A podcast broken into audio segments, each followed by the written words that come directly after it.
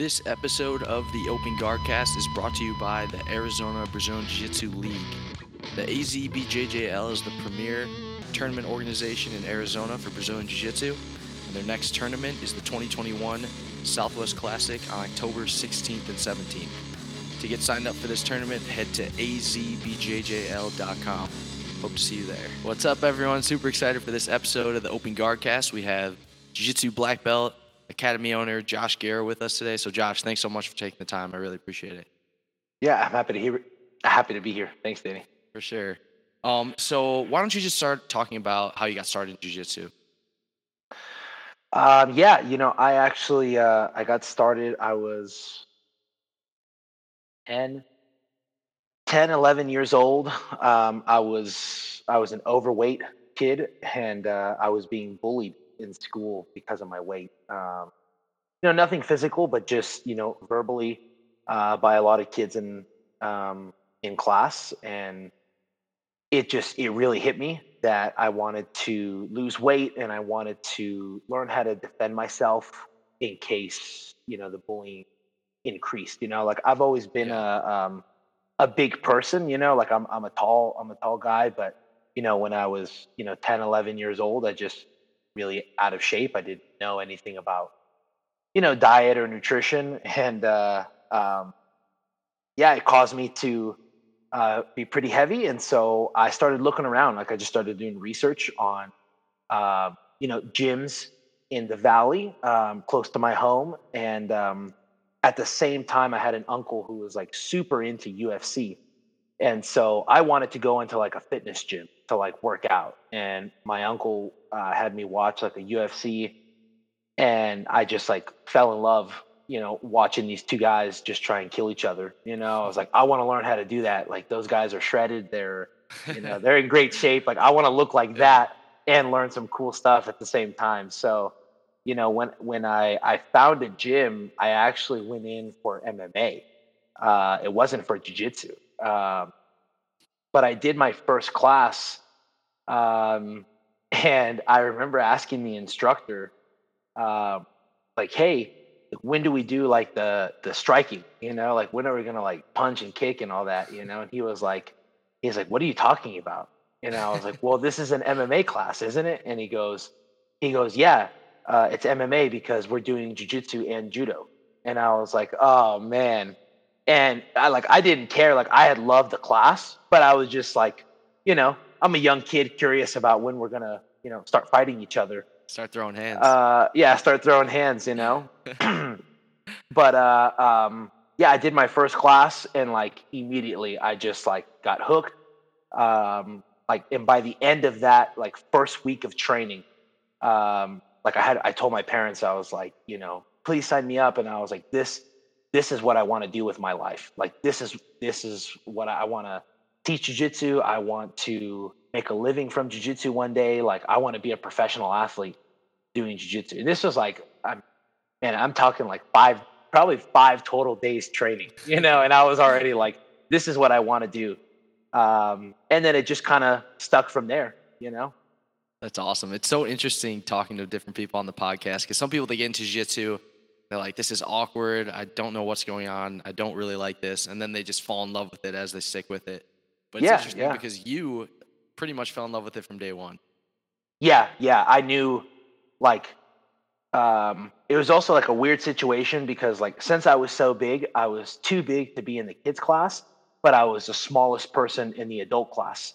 And mm. so I'm just like this kid getting ragdolled by all these adults and like it was a really small gym, so like anytime a new person came in, like the rest of the white belts. And there was like, at the time, there was a handful of white belts, and like we had two blue belts in the gym, you know?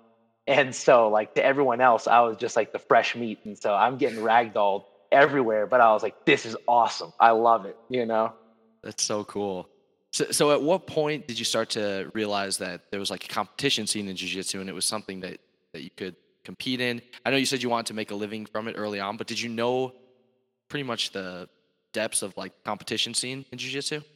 No, I had no idea what uh what competitions were like. I had no idea um really about much of it. I just knew like, oh, my instructor doesn't have another job. Uh, he basically just gets paid to teach jiu-jitsu all day. Like that's life right there, man. You know what I mean? Like that's awesome. I want to do that. Um, and then within my first month of training, um, I think, you know, it, uh, Gustavo was putting on the first like Arizona, was either the first Arizona Open or the first like Southwest Classic uh, championships down in Mesa at like the Westwood High School.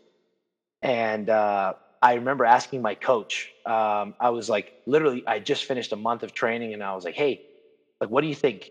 Can I do that? Can I do that tournament? I was like, what is competing about? Like, we weren't really like a competition school. Like, you know, uh, we were, like I said, we were a really small gym. Um, and he was like, yeah, why not, dude? Like, let's, let's do it. And like, I, I guess like I should almost backtrack too. Like when I started training, like the gym was real small, and like my my instructor was a very like traditional like Gracie Jiu Jitsu instructor, and so like we never started our rounds on the feet. Like we always started on our knees, and so I remember like when I sh- and even like as we like prep for tournaments and stuff, like nothing changed. We kept doing our techniques. We rolled starting on our knees.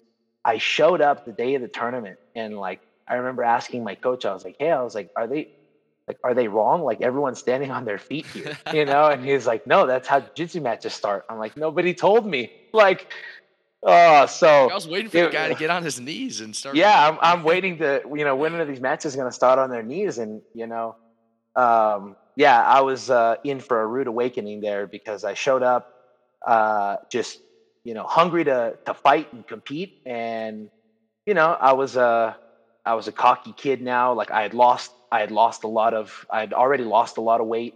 Um, I, I felt like I was moving good. Like I wasn't beating anybody in the gym, but I was like, oh, I'm fighting adults all the time. Like surely fighting another person my age will be no problem. Man, I must have lost like it was like over 30 points to zero. Um, yeah, I got schooled so bad. And I was really upset that I lost, but I remember just being like, I can't wait to do it again. Like, I want to fight again. I want to fight again. I kept asking my coach, like, when's the next tournament? And uh, when can I fight again? When, when can I do it again? And so um, from there on, like every month, I just, every month that there was a tournament, I tried to sign up for, like locally. Uh, and I kept losing, you know, like month after month. Like, I think I probably went close to a year without winning a match, like not even winning, not just not winning a tournament, like not even winning a single match in jiu-jitsu. That's crazy. Uh, How old were you when you during that first competition? Uh, probably is like uh, uh, 10, 11 years old, around there. That's there. Crazy. That's so, crazy. The cool thing is how much enthusiasm you had, even though you were taking a bunch of losses, you still wanted to sign up and compete every month. So is that something that was that just kind of natural, or was there something that maybe your coach kind of helped you with that, or was it all internal? Um, I think I, I, it's just like a drive that I've had. Like I, I, have always really wanted to. Like when I started, I knew.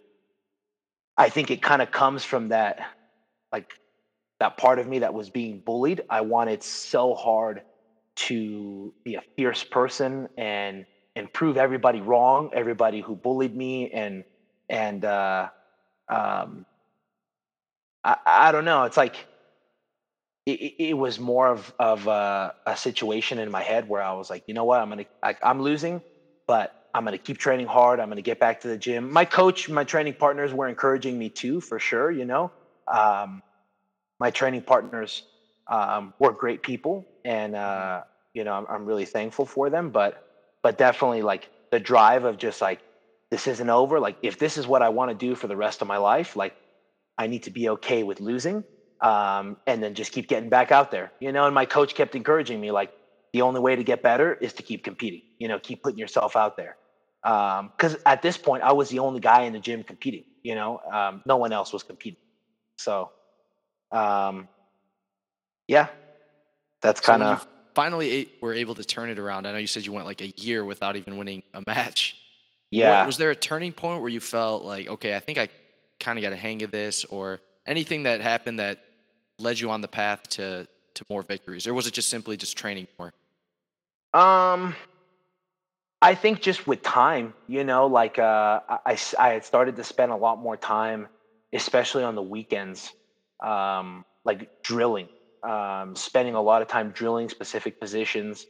Um, and I think that just made me more confident. Um, I also like uh, one of my one of my training partners in the gym was also like a big, um, really into fitness. Like he he had gone to school to study all that and stuff, and so he had kind of started taking me under his wing a little bit and showing me um, exercises to do in the gym. And so I think I was just getting confident. Like I was working out now. I was I felt better in jujitsu because I was drilling more.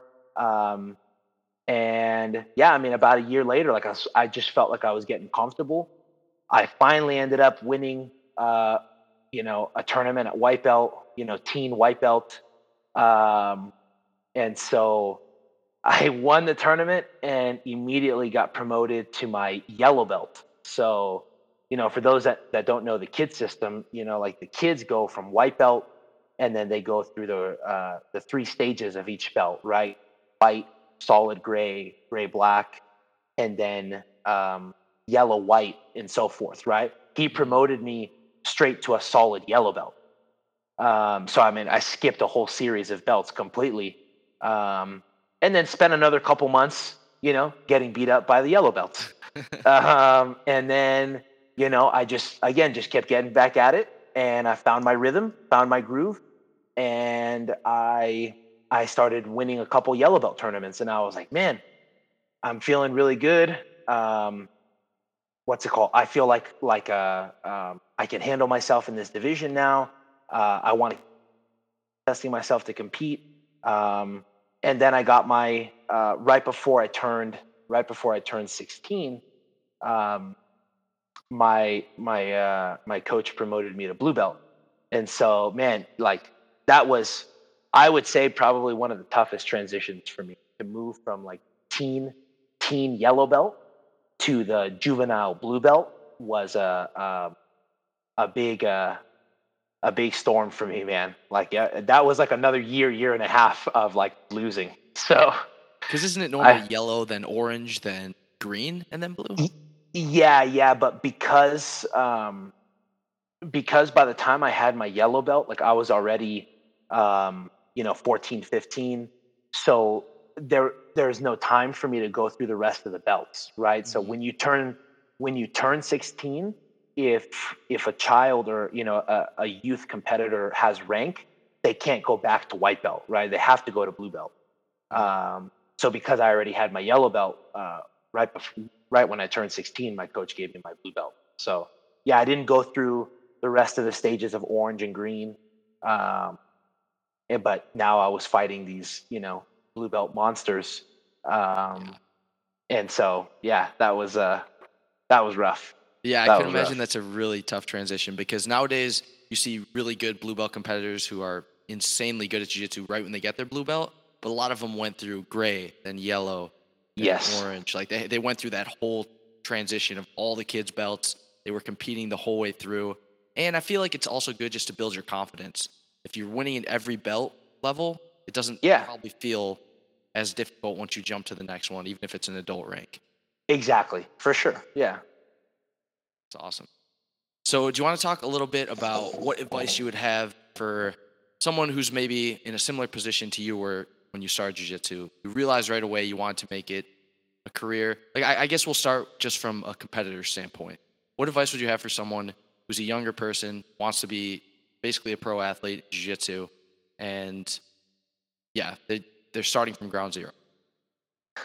Ooh, man, uh, I'd say uh, at least from from how I started and where I came from, um, and I know every person's situation is going to be different, but I was at a gym that um, I think was okay for me when I started, but based on my goals and my my desires to be a competitor, I had very quickly um, start to outgrow the gym. You know, I was a competitor in a room with other people who, who weren't always competing or or weren't um, weren't ready to keep that same pace. You know, my instructor at the time wasn't a competitor, um, you know, and so it, it, it, took me a while to kind of realize, like, uh, you know, if I wanted to achieve my goals, I needed to be surrounded by people with similar similar goals, similar mindsets, right?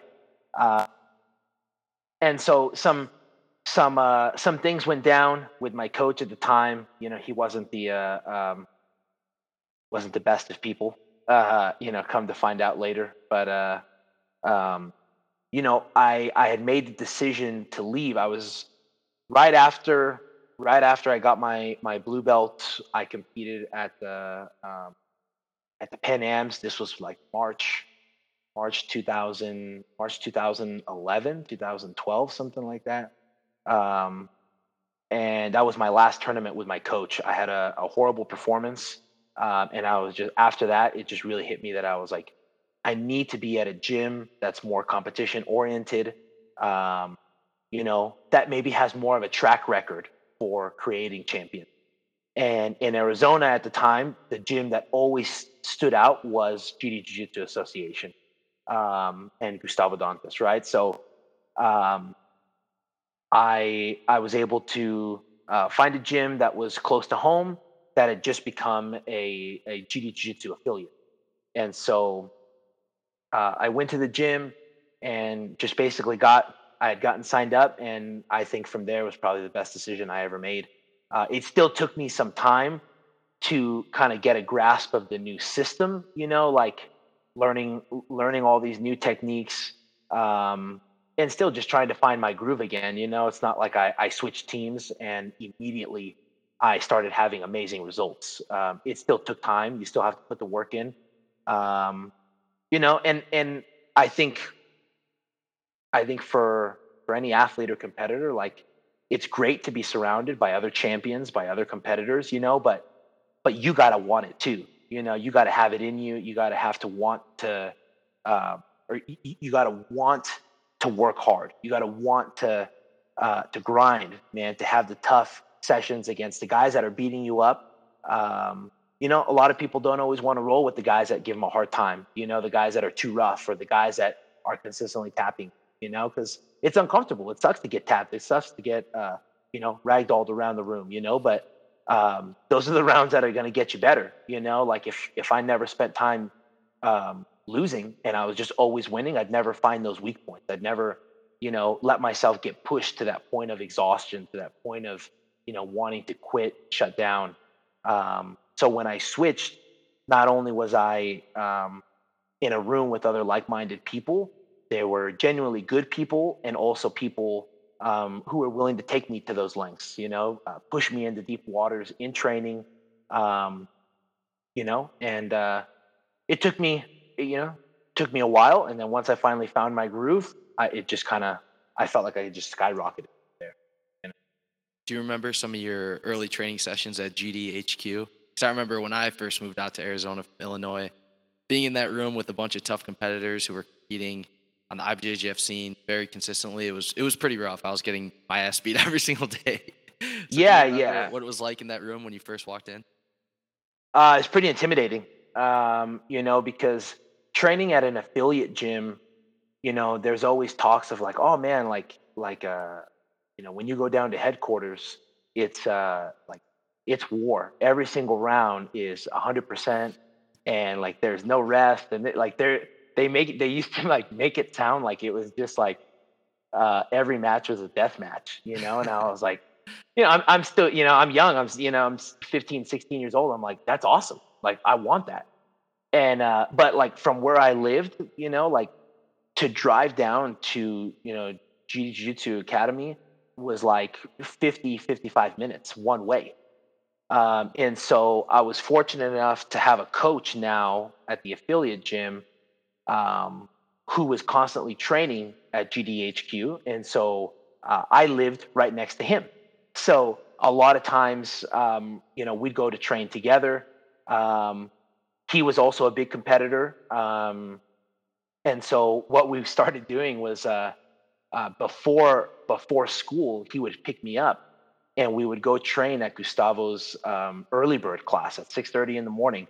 Uh, and then I'd basically, you know, shower there. He'd rush me back to school. I would do school, um, and then get out of school, do some homework, and then go back to train again. You know, like that's what we did all day, every day. Um, but it definitely, like the first couple times there, like it, I remember just thinking, like every round here is a tough round. Like I'm a blue belt, but like these white belts will tap.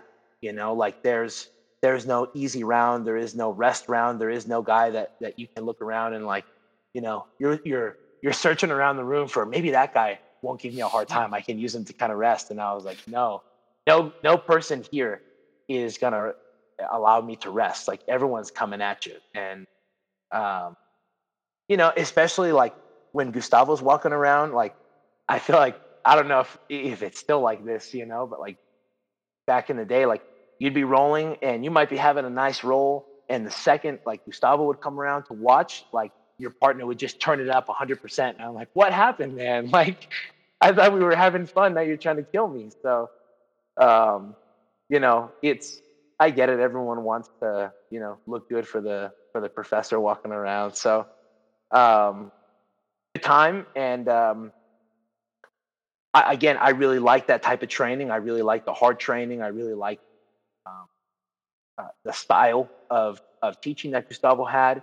Um, and so, you know, as I was competing, I started that once I finally found my groove, I had a lot of success um, towards the end of my years at juvenile blue belt. Um, and then when when I was probably right before I got my purple belt, um, I had I had a pretty bad performance at the World Championships um, in the adult division, and Gustavo Gustavo pulled me aside and he just said, "Hey, you know, I, I think you have the potential to be a world champion. Um, I'm just not sure if that's going to happen at the affiliate gym. You know, like they're great people, it's a great gym, but you know, if you want to be a world champion, I think I think you should come and train in Tempe. You know, and he said, "Don't worry about anything else. Come to Tempe. You put in the effort, and I'll help make you a champion." You know, so uh, that always stuck stuck out to me, and so I uh, um, I took his offer and I started training full time um, over at uh, GDHQ. You know, I was 18 years old. So cool to hear about starting the sport and losing, coming up, and your hard training rounds. Because now, pretty much everyone in the Arizona Jiu-Jitsu community knows who you are, knows that you're one of the top competitors in the state, knows that you have wins over some of the top black belts already, even though you're still relatively early in your black belt career. So, was that conversation? Do you feel like that was the turning point for you, like to give you the confidence to really pursue those world championship aspirations, or was it maybe like a tournament victory or something else? Um, I think when I was um, probably one of my last tournaments at juvenile, so I was like 17, right before I moved to the adult division. Um, I had fought a kid here locally. Um, he he was from he was from Lotus Club at the time when when Lotus Club was at Siege MMA. Um, what's it called? He he was winning like all the tournaments, not just locally, but he was winning like uh, Pan Am's. He was winning Worlds. Um, he was winning American Nationals in the juvenile division, but um, he was he was a weight class above me, I believe. And I just remember thinking, like, man, like if this guy can do it, you know, another Arizona kid, if he can do it, why can't I? Um, and my last tournament at juvenile, I fought at one of the um, like Southwest Classics um, here in Phoenix, and him and I met in the finals of the Blue Belt Juvenile Open class. Um, and I remember like I was so nervous, and you know, I was like, man, this guy's a two, two or three time Pan American champion, uh, three time world champion, you know, at the blue belt level, and I was like, I don't have, I don't have those big titles. Um, you know, his gi, his gi looks really nice. You know what I mean? Like he's got a Shoyoroll on. He's got, he's got sponsors. You know, and I'm like, you know, I, was, I would get so intimidated over all those little things. You know, like yeah, his he's got a he's got a really nice gi on. He's got a bunch of patches on. Um, you know, um, I don't know. He's got all these titles. He's got this and that. You know, like I don't have those. Can I beat him? Um, and my coach at the time was really great. Um, and he just encouraged me. He's like, like, if you play your game, you can beat this guy. Like, it doesn't matter what he's won before. Um, it's about right now. You know, um, play your game. And if you play your game, I know you can beat him. And it just, I don't know, something clicked right there, you know, and I was able to go out and I ended up, um, I ended up beating him four to zero with two two berimbolo sweeps. So I, I, wasn't able to get the back, but I swept them twice with berimbolos, and uh, um, that to me was like at the time like what felt like my biggest my biggest victory uh, to date. You know, beating a world champion, Pan American champion. You know, to, and I think it was that point there where I really felt like, okay, I'm good enough. I can do this. You know, um, I know I can make it happen. And then later on that year, I, I went on to, to take second at the Pan Ams um, in the juvenile division, uh, which again just helped me solidify more like I can do this. I know I'm capable of it. I just need to keep working. You know, um, I'm almost there. Uh, and then when I moved to the adult division, that was just another rude awakening for me, man. Like every time I moved divisions, I was I was never the guy that like moved from one division to the next and just had a ton of success, you know. So I, have had to um, really be humbled quite a bit before I started having some success. Was your blue to purple belt transition like that? Dif- really difficult beginning and took you a while to get the results you wanted? Um, a little bit. It was more so like um, when I moved from blue juvenile to blue adult. Like, you know, it's like they talk about like you know, kid strength, and then now you got like man strength, you know. And so I was like, I'm fighting grown men, and uh, um, I I think I think it was I was also at the point where I was like kind of in between weight classes. I didn't know which division I wanted to fight in, uh, super heavyweight or heavyweight. Um, and I fought I fought at super heavyweight for a long time because I didn't want to cut weight, but I was closer to heavyweight, you know. And so when I finally started to make the effort to uh, cut down to heavyweight, um, my when I got my purple belt, I really like I kind of found my rhythm because now I was already a couple years into the adult division. Um, I had found what weight class I felt most comfortable at, um, as long as I had a good weight cut, you know. Um, and so I, I feel like I did a, um, I feel like I did pretty decent at purple belt, you know. Um, purple belt's probably where I spent the like the most time competing like out of state. Um, that year, I believe when I the year I got my purple belt, Gustavo had made a um, like a rule for the the students of the academy. Like IBJJF had put like I think 50 points for black belts to be able to compete at the worlds. Uh, but Gustavo had said he wanted all the other athletes at the gym who were going to compete at the worlds to have at least 20 or 30, something like that. Um, and so we needed to have IBJJF points. And so um, I started traveling you know, everywhere that I could. You know, I was going to California, Texas, um, Chicago.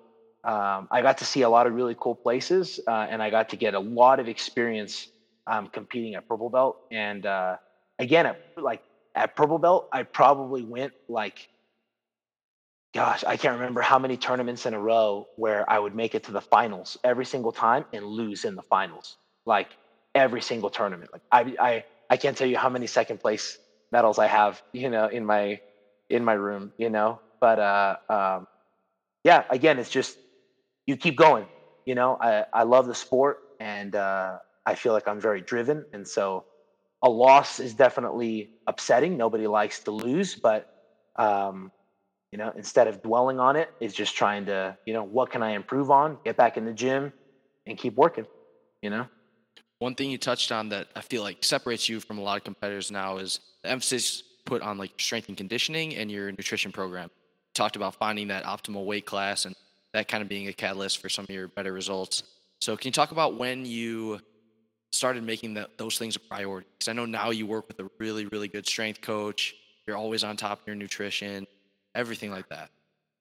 Yeah. So, um, you know, for a long time, I really didn't have like a ton of knowledge on it. You know, I had people in the gym who would just share like, yeah, you want to, you know, you want to have your proteins, your carbs, and your fats, and you know, you're trying to eat clean foods. You don't want to eat junk food, stuff like that. And and uh, you know, sweating out with the water weight, you know, like just pretty pretty basic stuff, you know. But I never really had a um, a good coach or professional for most of my career. It wasn't until um, uh, 20 in 2017 when my my wife and I we had left our jobs um, and we we had decided we decided that we were going to be in the process of uh, opening our own academy.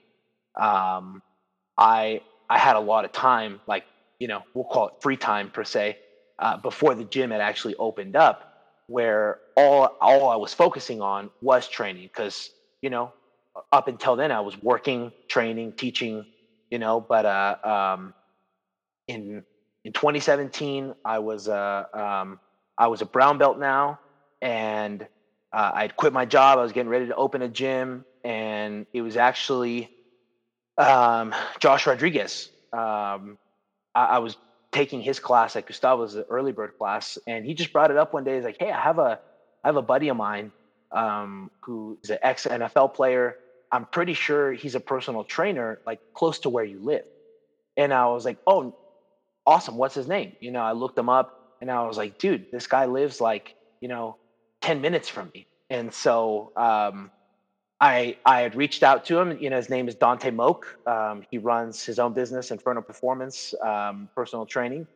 I reached out to him um, about you know seeing if he would sponsor me. I told him I knew Josh. Um, I gave him like my whole jujitsu resume, and uh, um, I literally I walked into his office. He looked at my resume, and he was like, I believe in you, man. He's like, I'm gonna give you a shot. And uh, from that day, we started like working forward, and and uh, I've been with them ever since.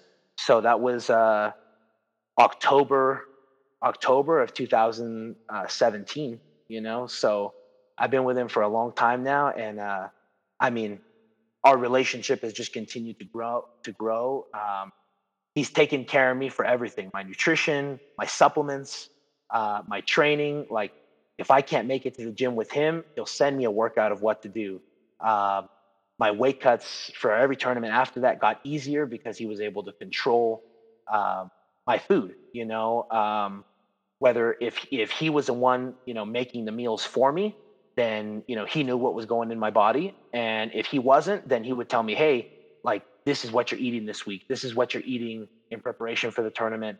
Um, you know, I had different goals. It was, you know, I had I had goals where I was like, hey, I want to, um, I want to fight at ultra heavy. Like I want to put on size. We spent, you know, six to eight months, you know, lifting really heavy and focusing on that aspect, you know, and then, um, you know, most recently for my my last couple fight to wins, I had made the decision that I wanted down um, to super heavyweight, which is 222 pounds, and for the last probably the last year I was walking around at close to 250, you know, and so that's yeah, yeah, it, it's a it's a lot of weight, you know, but um, you know, it's the way I train and it's the food that I'm eating, you know, and so now, um, you know, he has a science to everything, you know. I mean, he's he's one of the smartest guys I know, and and uh, and he loves what he's doing. He he loves finding different ways to challenge the body, uh, push the body, um, and you know, he helps me. He helps me with different exercises for my weak points. You know, I have really tight hips and hamstrings, so you know, a lot of things we do, especially might be with our warm ups. You know, really being able to take a lot of pressure off the hips, the knees. Um, help me with jujitsu related exercises. Um, and then again, he takes care of all my supplements. I mean, he provides all my um, my protein, my vitamins, my amino acids. Like, um, you know, I, meeting meeting Dante um, has been for sure one of the biggest blessings of of my life, and uh, you know, I, am not sure. I, I'm not sure I would be exactly where I'm at in my career without him. You know, he's he's been a huge part of it, and uh, um, I I owe a lot of it to him for sure from the outside looking in, one of the things that seems really cool about type of experience he has and expertise is, like you said, he was an ex-professional NFL player, so he knows a lot about athletic performance. I believe you can correct me if I'm wrong that he also does bodybuilding or has done bodybuilding. Yeah, so he yeah. nutrition knowledge, like muscle gain. You talked about going up a weight class, cutting. For I'm sure he had plenty of that in his bodybuilding days. For sure. So to have that blend of experience between the athletic realm and the physique realm is, I feel like that's pretty unique for for a trainer. Yeah, it's it's uh um, it's like the best of both worlds, man. You know, like he can help me. He was super knowledgeable in helping me put the size on to lift like a bodybuilder, um, and then like even even you know when he was he was competing for bodybuilding um, you know he was pushing 280 290 pounds but he was still you know super athletic like he would he would walk in the gym and just like do a backflip you know like the things he can do are just insane unheard of like talk about like natural athletic ability combined with just pure like work ethic um i mean he he uh um he can do it all, you know. And so to have a coach like that, like um, he's constantly pushing me, and so I I aspire to be, you know, half the athlete that he is, you know. I'm gonna have to uh, cut the clip of this this podcast and send it to him. It's a pretty good endorsement for for his training. yeah, yeah, man. For sure. So do you want to talk a little bit? So obviously you went through that transition with Dante. You kind of honed in all the athletic, strength and conditioning, nutrition stuff and then you really started to have some really good results at, at brown belt and into your early stages of black belt. So do you want to talk about what some of those accomplishments are? Like which ones you're most proud of? Um, yeah, I'd say um, my the first one that comes to mind r- right away. Um, you you probably remember we went to Seattle. Um, this was again like I had just spent a few months with my coach Inferno Performance. Now my strength coach. Um, I had just quit my job. I was focusing on training, doing nothing else, just, you know, working on the business stuff at home, getting ready for it to open, but mainly training twice a day at, at a headquarters now, training with Inferno Performance, uh, you know, for like two hours a day. Um, and so my first tournament as like a, you know, a full-time athlete per se, um, was a Seattle Open in 2018 um, and I took double gold with all submissions, uh, all leg locks actually. So I had all straight ankle locks and knee bars um, all the way around. And uh, one of the guys I beat on my way to the finals was a really accomplished competitor. Um, and I was able to submit him too. And it was just one of those days where, like, I can't explain it, but like the confidence was there, and I just felt like like this is I, I don't know what it was. Like I I knew like this is my day. Like I'm gonna win today, and nobody's gonna stop.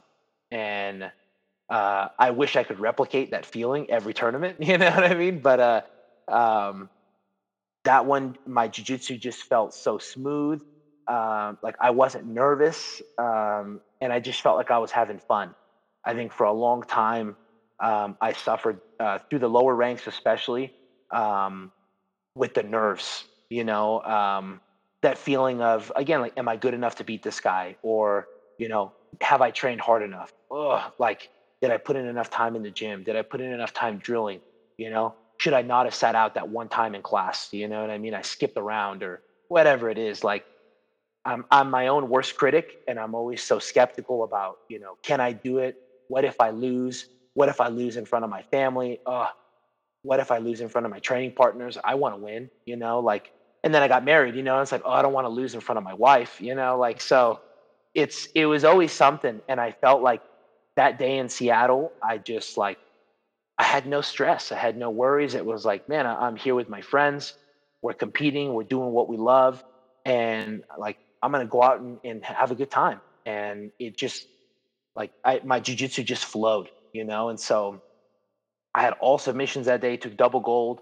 Um, I had a lot of success in the um, like the super fight circuits. So like for fight to win, I was able to win like my first four matches all with ankle locks uh, pretty quickly. One of them got me like submission of the night, um, and so like I'm super thankful for fight to win and, and Seth as well because I felt like like the fight to win is what really kind of like uh, made my name more popular, more known. You know, um, I've been in the Arizona Jiu-Jitsu community for a long time, but uh, you know, one of my big goals as a competitor was to be someone who's known. Like I, I, I want, I want people in my division. I want, you know, the heavyweights, the super heavyweights, you know, to be like, oh man, like Josh is competing. That guy's a monster. You know I mean? Like it's going to be a war. Win or lose, like that guy's one of the best, you know, and uh, I, I've wanted my, my name to be known, my jiu-jitsu to be known. And, and thankfully now my ankle lock is known, you know, and so uh, it's taken a lot of time, it's taken a lot of work,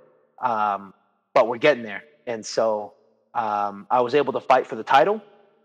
I lost a split decision for the title. Um, and then uh, at my brown belt career too, I was also able to.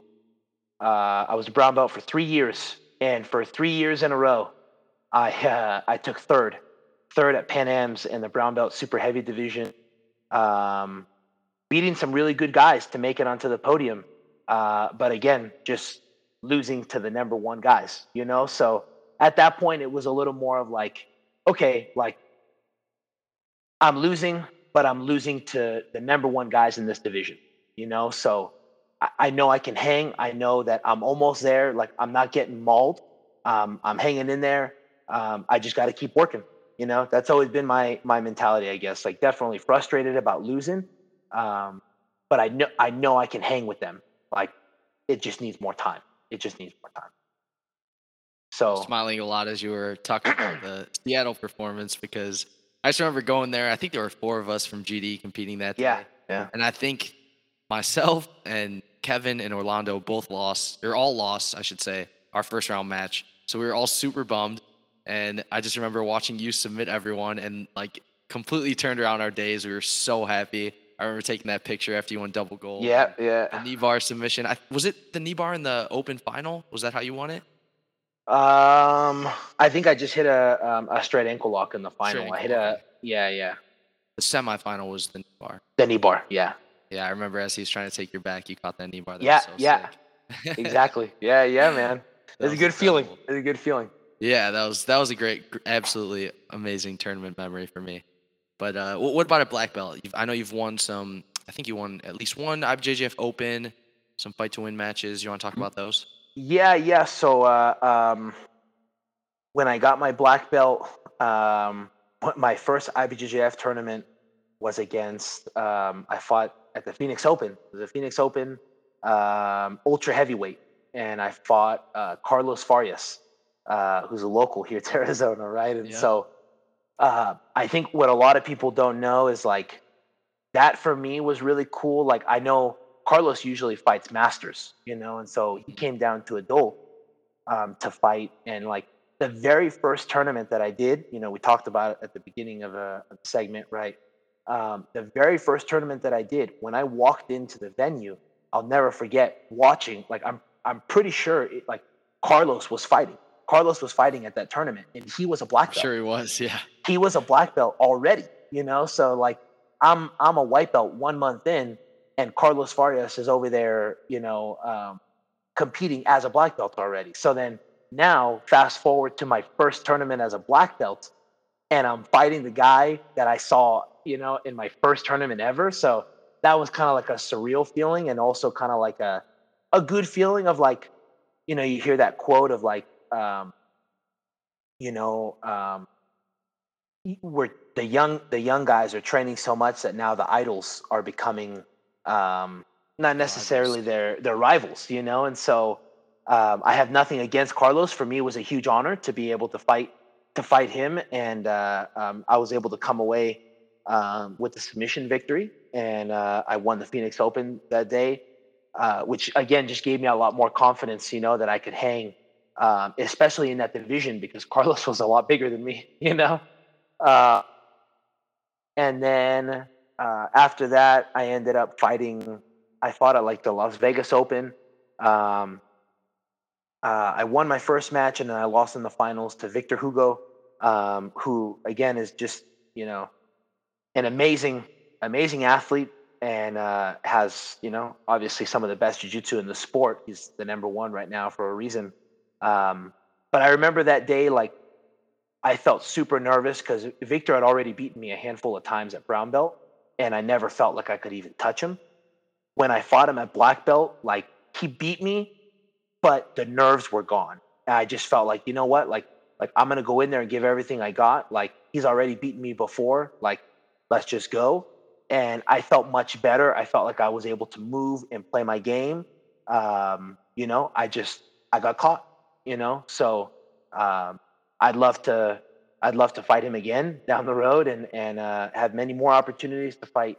You know, some of the top guys in the division. But um, for me now, especially, it's been like it's been really cool to fight high level guys because whether I win or I lose, it gives me that confidence to know that like like I'm doing something right, you know, from from my training, my drilling, my strength and conditioning, like what I'm doing is paying off and you know, little by little I'm making my way to the top. So um at black belt then I was able to um, get a couple matches um, at fight to win. Um, and I won my my first uh, uh, I think my first two matches um, at black belt, I was able to get two two submission victories pretty quickly, um, and then my uh, most recent ones, um, I lost. I lost here in Scottsdale. Again, another one of those times where it was like, ah, um, I feel like I should be able to beat this person, but what if he beats me?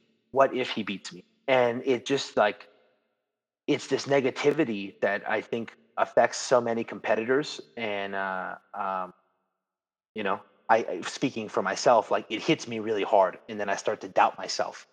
Um, luckily, I, I have a, a, you know one of my coaches, Bo Bo Triple A, is is really really great at just reassuring me.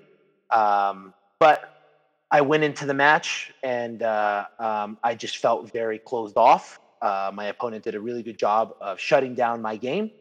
Um, and I ended up getting caught with a submission.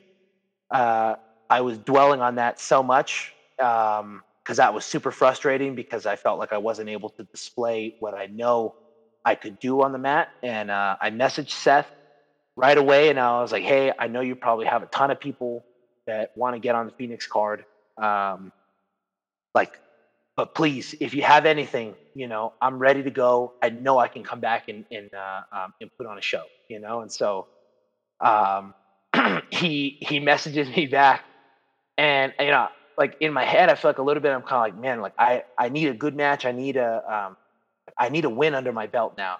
And he he tells me the name of the guy who wants me to fight, and he's already like one of the top ranked black belts at super heavyweight. And I was like, oh man, okay, well you know, now I'm going from like a, a low confidence point to now having to fight one of the top guys in the division. And I was like, let's do it. Let's go. Um, and like my mindset for training was just much different that week. Those, these were, you know, one week apart, you know, and so I fought the next weekend fight to win. Um, and I was able to like just really open up, really let my jiu-jitsu flow. And uh, I was able to get the um, the submission, you know, against another very very successful competitor. Um, I had been watching him a lot at brown belt. He had a lot of success at brown, um, and he's already been winning a lot of tournaments at black belt. So um, for me, was a um, was a great victory, and again another reminder of you know like I'm doing something right, and I just need to believe in myself. Like my coach believes in me, like my team believes in me, um, and just get rid of the the self doubt. You know, that's that's my biggest issue as a competitor, the self doubt. Yeah, I think your your opponent was coming off a, a win at the American Nationals 2021, like really, really close to your fight to win match. So he went through a really stacked division, got first. He's one of the might have even been the top ranked super heavy in terms of points. I'm not sure. I could be wrong, but he was definitely up there. So props on that win. That was super cool to watch. Thank you, thank super you. Super cool to commentate. That was that was a really fun part of it too. yeah, yeah. You and Jake, you and Jake definitely had some uh, some great commentating for sure, man. It's great. It's nice to hear my friends commentating on the show. You know, like you guys, you know me, you know my jujitsu, and and even more, like you guys know the Arizona jiu-jitsu community. You know, so it's awesome to see you guys commentating shows. Sure. Yeah, it was fun. It was really fun.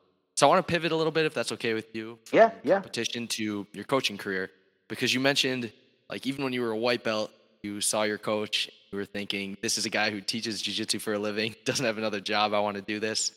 And obviously, you have your school now, Refuge BJJ in North Phoenix, really successful school. One thing that I feel like has always set you apart as a coach is your emphasis on your kids' program. So you want to talk about your kids program and why that's such an important part of your program that you wanted to develop and put a lot of time to? Yeah, um, you know, when I first I first started teaching, I was um, I had I had uh, already left my instructor, and I had gone now to this uh, GD Jiu Jitsu affiliate gym, and uh, um, at the time, again, this gym was still really small. Um, we we only had a, a kids jiu-jitsu program once a week um, and again this was still like early 2000s right? So like um, jiu-jitsu wasn't as popular yet as it is now. And so you know i know maybe some people listening might be like jiu-jitsu only once a week? Like you know stuff like that wasn't insane back in the day you know? Um, but but yeah we only had classes once a week. And the instructor at the time um, the uh, the head instructor was a brown belt at the time. Um, he just, you know, his thing wasn't teaching kids, and and I get it. Like, it's it's way different teaching kids than it is teaching adults. Um, and anybody that's taught both can tell you that. Um, you teach kids, right? Yep. So yeah, it's uh, uh um, it, it's not the same. And so he didn't want to teach the program, and uh, the owner of the gym um, couldn't find someone to teach it, and so they were going to cancel the program again, at the time, there was probably only like 10 or 12 kids, you know, um, that were coming in once a week on Saturday to train jujitsu. So, I, you know, I'm a 15 year old, you know, 15, 16 year old blue belt. And I said, hey, like, I'll teach it. You know, I had already been coming in for a couple months helping my instructor um, teach the class. You know, I was his uke. And uh, um, I said, hey, man, like, uh, you don't have to pay me. Like, I'll come in. Like, I would love to do it. Like, like some of these kids are like they look really good and like they love it. And like i just thought like what if that were me? What if i was the one training and that was like the only thing that i did? And all of a sudden you know the gym was like well we can't find anyone to teach it so we're just going to cancel it. You're going to have to find something else. You know like i knew what jiu-jitsu meant to me and i didn't know if it meant that to these young kids but i was like you know what? Like if i can have a part in keeping this program alive like i'll do it. And it's good experience for me. So i was like hey i'll teach it um, you know, if you give me a shot. And so uh, the owner gave me the chance to start teaching on Saturdays. And um, man, it, it's kind of hard to say, but just like little by little, it just kind of started to skyrocket. So like uh, I was teaching the program once a week on Saturdays, and then it started to grow. So we went from like 10 to 12, and then we were at like 20 kids, 25 kids. And then we're like, oh, wow, we should probably add a couple more days. So then we started adding a uh, um, afternoon afternoon classes now. Um, Monday, Wednesday, Monday, Wednesdays, and Saturdays, right? And then the program again, little by little, started to kind of grow. And we're like, man, we should add another day. So we added Fridays. And um, you know, throughout that time, I had different people kind of come in and help me, you know, as my as a, an extra set of eyes um, and as an uke, you know. Um, but I think when my wife, my wife came in uh, in like probably 20, 2013-ish, I think 2012, 2013, she came in and started helping me this bef- like before, right before the, um, uh, oh, I'm sorry. I'm thinking about our own gym. Sorry. This is when we're still teaching at this affiliate gym. Um, she started helping me. And from there, when she started helping me, the gym just kind of uh, the student base for the kids program really just like skyrocketed. We started going from like 25 to 30, 35, 40, 50. Um, I mean, we got up to almost 70 students um, in the in the kids program at GD Jiu Jitsu North Phoenix. Um, and like at this point now, I was teaching five, six days a week. Um, the program was just exploding, and um, you know, with the team, we had a lot of uh, really great competitors. Um, for GD Jiu Jitsu North Phoenix, we were able to bring home, you know, a lot of trophies, a lot of uh, uh, third and fourth place trophies. Uh, one year, we even took took home uh, a second place trophy, but still like way behind the bigger teams, you know.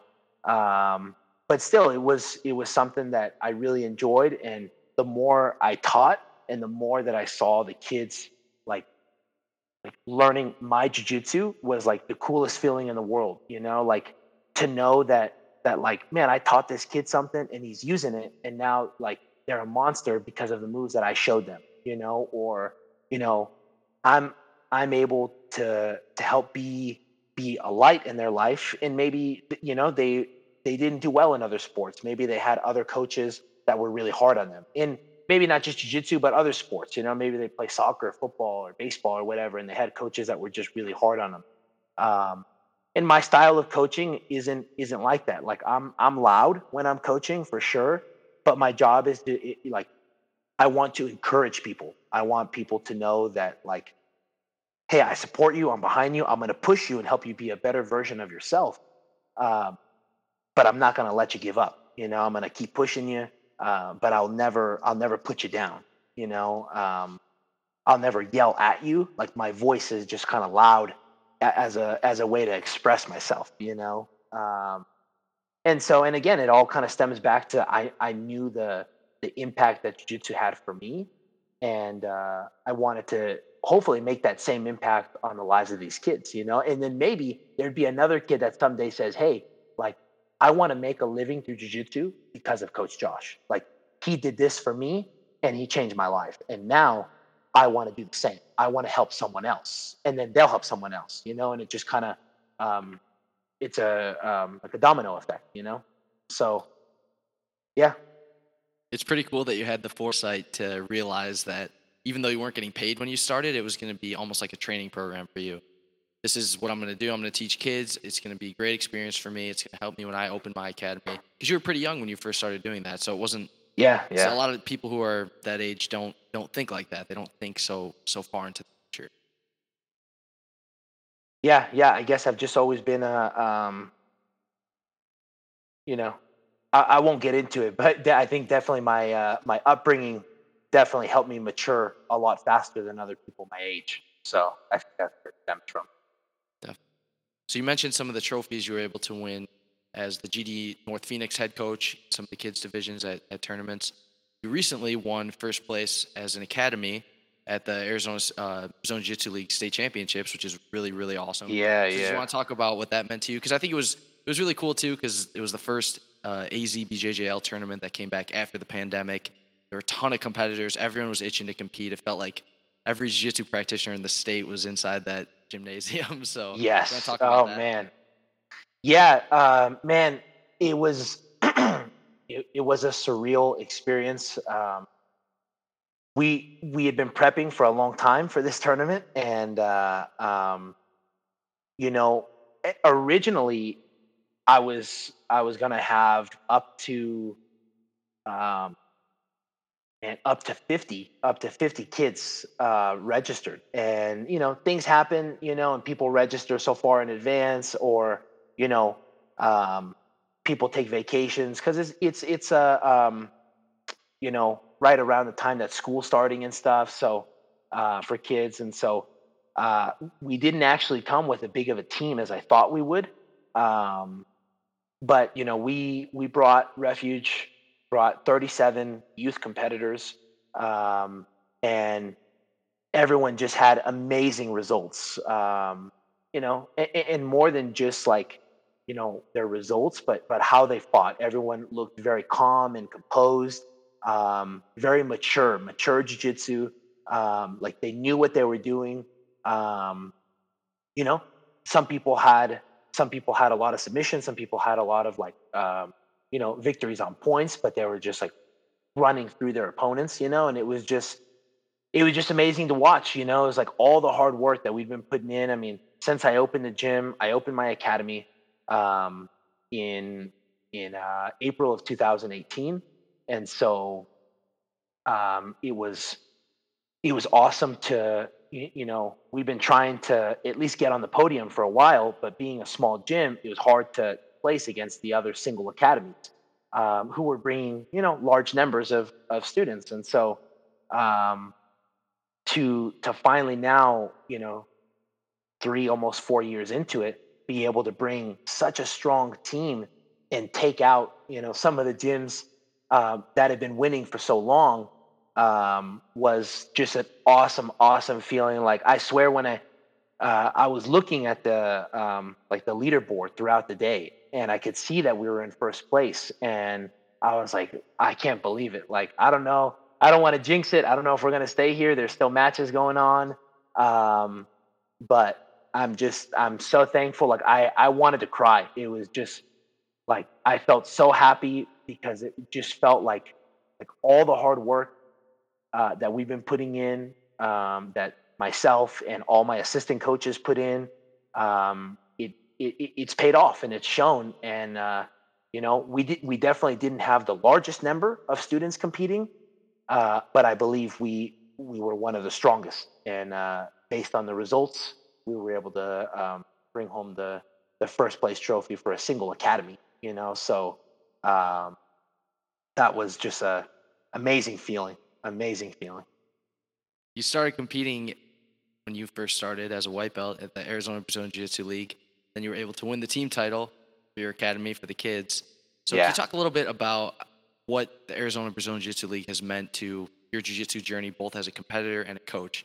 Because I feel like they've they're one of the tournament organizations that puts on consistent events throughout the year. Know what the quality is going to be like. Know what the rules are. It's been one of the best events in the country for a really long time. So can you talk about the organization and what it's meant to you throughout your journey?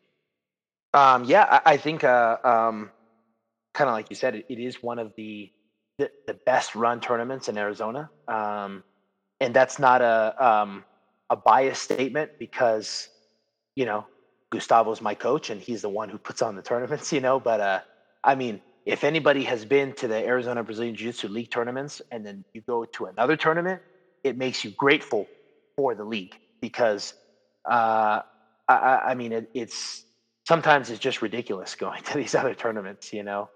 Uh, but for me, like as a young competitor, like it's amazing. It was a blessing to be able to compete so many times um, locally without having to have to leave my state to go get competition. And in my opinion, as as far as you know, local tournaments go, the Arizona Brazilian Jiu Jitsu League brings the toughest competitors to the tournaments. You know, um, the smaller tournaments that you see here locally, I feel like bring a different crowd. Uh, you kind of see maybe some smaller gyms, or you see different people competing. Um, and in my opinion, you know, the the toughest tournaments are uh, the league tournaments. You know, and uh, I'm grateful for them now as a um, as a coach because now it gives my students multiple opportunities to compete throughout the year. Um, and so um, I recommend them and I I push them to all my students uh, before any other tournament. You know, whether um, I always give my students the option to for sure they're they can compete at any tournament they want, uh, but I'll always tell them, you know, hey, if you have the option, I, I would prefer that you compete at the uh, Arizona Brazilian Jiu Jitsu League because of the way that they're run, the quality, um, the professionalism, the organization, um, and and the referees. I know that you know referees make mistakes, um, and there might always be a bad call here and there, uh, but the referees are black belts, um, and in my opinion, I think that's the way it should be. You know. Um, uh, brown and black belt competitors, people who know the rules, people who are consistently um, either um, taking the rule seminars or who are competitors who are constantly up to date with the rules in jiu-jitsu you know and you know if if referee makes a mistake he makes a mistake it's you know at, at the end of the day it's not the end of the world and i think as coaches it's our job to you know remind our students too that that your worth is not defined by the tournament result you know whether you won or you lost you're not a better person because of it. You're not a worse person because of it.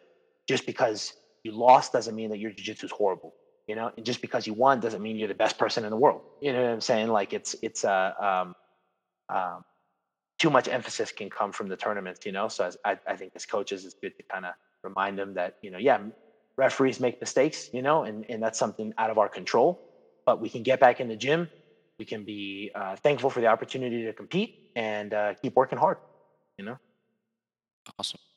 Well, I don't want to take up too much of your time today. We've been going for a little over an hour, and I definitely want to have you back on.